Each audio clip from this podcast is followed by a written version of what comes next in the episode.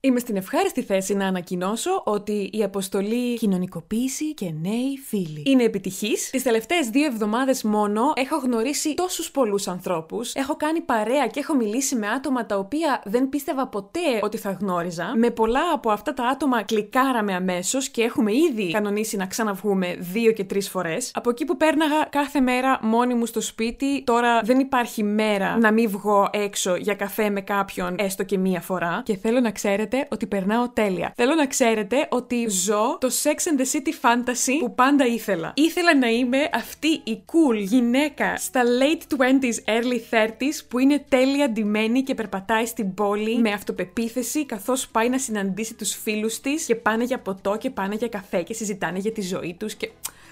Εντάξει είμαι ευτυχισμένη. Πολλές φορές, όταν κάνω παρέα με τους νέους μου φίλους, πιάνω τον εαυτό μου να σκέφτεται τους παλιούς μου φίλους. Συγκεκριμένα, φιλίες με ανθρώπους που αγάπησα πολύ, αλλά φιλίες οι οποίες για τον οποιονδήποτε λόγο τελικά δεν λειτουργήσαν, δεν επιβίωσαν. Και αυτό συνέβη και πολύ πρόσφατα. Βρήκα τον εαυτό μου σε μια κατάσταση που έπρεπε να θέσω πολύ αυστηρά όρια σε μια φιλία που ήταν σημαντική για μένα και ακόμα δεν ξέρω αν η φιλία αυτή θα επιβιώσει λόγω αυτών των ορίων που έπρεπε να βάλω. Είναι δύσκολο. Είναι δύσκολες γενικά οι ανθρώπινες σχέσεις μερικές φορές γιατί ενώ κάνεις παρέα με έναν άνθρωπο και περνάτε πάρα πολύ ωραία και γελάτε και έχετε πάρα πολλά κοινά, αναδύονται καταστάσεις στις οποίες πρέπει να αποφασίσεις αν θα πρέπει να βάλεις τον εαυτό σου πρώτο ή αν αυτός ο χρόνος που περνάτε μαζί είναι πιο σημαντικός. Και όσο μεγαλώνω, οι περιστάσεις στις οποίες πρέπει να βάλω τον εαυτό μου πρώτο γίνονται πολύ πιο ξεκάθαρες. Ξέρω πολύ καλύτερα ποια είμαι και τι θέλω. Και ειδικά από τους φίλους μου, τους ανθρώπους που επιλέγω να έχω κοντά μου. Και ενώ είναι λυπηρό ότι μία φιλία τελικά δεν δουλεύει, ειδικά μία φιλία που φαινόταν δυνατή, νομίζω ότι οι νέοι άνθρωποι που έρχονται στη ζωή μου γεμίζουν αυτή την απουσία και αυτό το κενό με έναν πάρα πολύ όμορφο τρόπο. Ναι, μεν είμαστε όλοι διαφορετικοί, αλλά ταυτόχρονα είμαστε και πάρα πολύ παρόμοιοι. Θέλουμε όλοι πολύ παρόμοια πράγματα και ειδικά επειδή γνωρίζω ανθρώπους κοντά στη δική μου ηλικία, οπότε είναι πάρα πολύ ενδιαφέρον και πάρα πολύ σημαντικό για εμένα να μπορώ να μοιράζομαι και να συζητάω τα όνειρα και τις ανησυχίες και την καθημερινότητα των ανθρώπων στη δική μας ηλικία. Αυτό που τέλος πάντων προσπαθώ να πω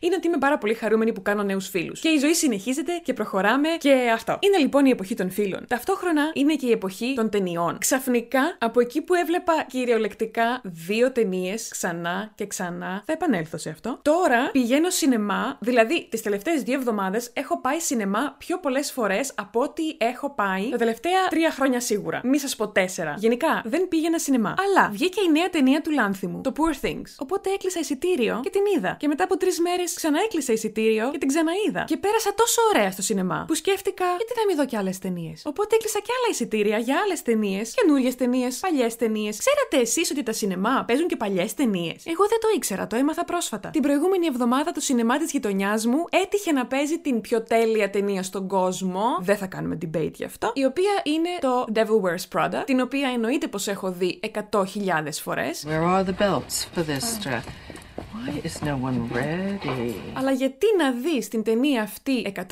φορές όταν μπορείς να τη δεις 100.000 και μία φορές; Όσο πιο πολλές φορές βλέπω αυτή την ταινία, τόσο πιο πλούσια, γεμάτη και ευχάριστη είναι η ζωή μου. Αύριο το σινεμά της γειτονιάς μου έχει το Sister Act, την ταινία του 1992 με τη Whoopi Goldberg. Ξαφνικά έχω γίνει συνεφίλ. Ξαφνικά συζητάω για ταινίες, συζητάω για σκηνοθεσία, συζητάω για ηθοποιία, συζητάω για κοστούμια, συζητάω για τα Όσκαρ. Είναι ένα ενδιαφέρον στη ζωή μου το οποίο εμφανίστηκε κάπως ξαφνικά. Αν και δεν είμαι απόλυτα σίγουρη αν είναι κάπως ξαφνικά. Επειδή με ενδιαφέρει πάρα πολύ το behind the scenes, το πώς φτιάχνεται μία ταινία. Και όταν βλέπω μία ταινία, τις πιο πολλές φορές δεν βλέπω την ταινία, αλλά σκέφτομαι το πώς την έφτιαξαν. Βλέπω τα κοστούμια, βλέπω το editing, παρατηρώ τα σκηνικά. Αν μία σκηνή φαίνεται δύσκολη ή αν υπάρχει κάποια μάχη, σκέφτομαι πω πω πόση ώρα θα χρειάστηκαν για να προετοιμάσουν τη μάχη αυτή και πόσοι κομπάρσοι θα δούλεψαν εδώ και πόση ώρα τους πήρε να τους ντύσουν και το μακιγιάζ και το άλογα και η έρευνα και όλοι όλοι όλοι αυτοί οι άνθρωποι που δούλεψαν μαζί για να βγει αυτή η ταινία. Επίσης, ναι, είμαι ο τύπος του ανθρώπου ο οποίος δεν μπορεί να δει μία ταινία ήσυχα. Πρέπει οπωσδήποτε να υπάρξει κάποιο σχόλιο, κάποιο επιφώνημα. Αναπόφευκτα μέσα στην ταινία θα πω Ω, αυτός ο ηθοποιός, πού τον έχω δει; Oh my god, πού τον έχω δει; Θα περιμένω να τελειώσει η ταινία και μετά θα γκουγκλάρω. Και το πολύ ενδιαφέρον είναι ότι όταν είδα το Poor Things στο σινεμά, όταν τελείωσε η ταινία, συνειδητοποίησα ότι δεν σκεφτόμουν καθόλου τα τριγύρω. Δεν σκεφτόμουν καθόλου το behind the scenes, δεν σκεφτόμουν καθόλου σκηνοθεσία, κοστούμια. OK, okay, τέλεια κοστούμια, ναι.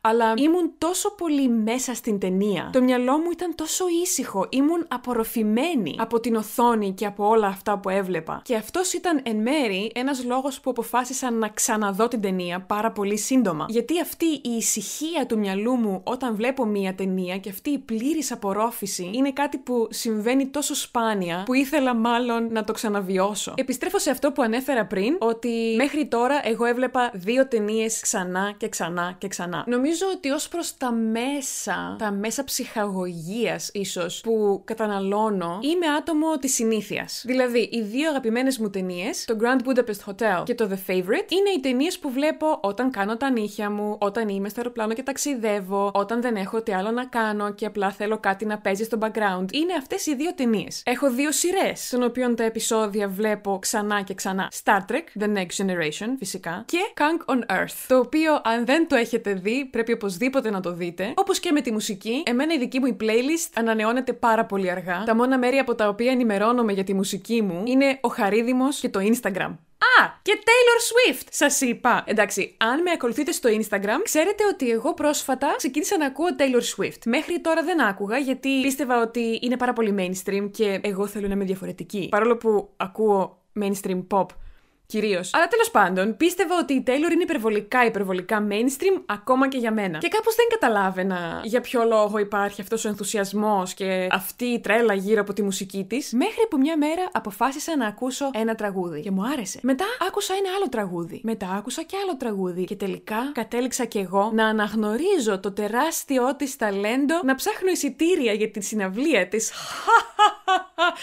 δεν υπάρχει περίπτωση. Εισιτήρια της Taylor Swift δεν υπάρχουν. Αλλά όπως και να έχει, χαίρομαι που βλέπω μία απροσδόκητη ευελιξία, θα πω, στις μουσικές μου προτιμήσεις. Γενικά νομίζω ότι φέτος είναι η χρονιά της εξέλιξης. Σαν τα Pokémon, εξελισσόμαστε κι εμείς. Σε άλλα νέα και σε άλλες εξελίξεις, την προηγούμενη εβδομάδα επιτέλους είχα το ραντεβού μου με το ρευματολόγο. Λέω επιτέλους γιατί στη χώρα που μένω, στο Ηνωμένο Βασίλειο, είναι πιο πιθανό να δεις ένα ροζ μονόκερο να καλπάζει στη μέση του δρόμου παρά να κανονίσεις ένα ραντεβού με έναν ειδικό γιατρό. Αν δεν πεθαίνεις δηλαδή, αν δεν είναι πολύ έντονη η κατάστασή σου, πολύ δραματική, πολύ επίγουσα, ε, Καλή τύχη. Εγώ λοιπόν ήμουν σε λίστα αναμονής για ρευματολόγο από το Σεπτέμβριο. Το ραντεβού μου ήταν τέλος Ιανουαρίου. Και να σας πω και κάτι, δεν θα κάνω whinging. Πρώτον, γιατί δεν θέλω. Και δεύτερον, γιατί το ραντεβού πήγε τέλεια. Επιτέλους υπάρχει μια πρόοδος, μια γνώση, μια αποκάλυψη στο τι συμβαίνει με τα αυτοάνωσά μου, στο τι συμβαίνει με την αρθρίτιδα. Έχω αρθρίτιδα, δεν έχω αρθρίτιδα. Μου είπε ότι μάλλον δεν έχω αρθρίτιδα και αυτό που προκαλεί πόνο στις αρθρώσεις μου είναι κάτι άλλο. Αλλά ακόμα δεν είμαστε σίγουροι. Οπότε δεν ξέρω. Αυτό που αισθάνομαι σίγουρα είναι μια τεράστια ανακούφιση. Η ζωή με τα αυτοάνωσα δεν είναι εύκολη. Εγώ έχω τρία αυτοάνωσα. Τα συλλέγω. Και πέρα από το σωματικό πόνο και τις δυσκολίες και την κούραση, την απίστευτη κούραση που προκαλούν τα αυτοάνωσα, για μένα πιο πολύ ο κόπος είναι ψυχικός. Είναι πνευματικός. Είναι στο μυαλό μου. Γιατί υπάρχουν μέρες που ξυπνάω το πρωί και κυριολεκτικά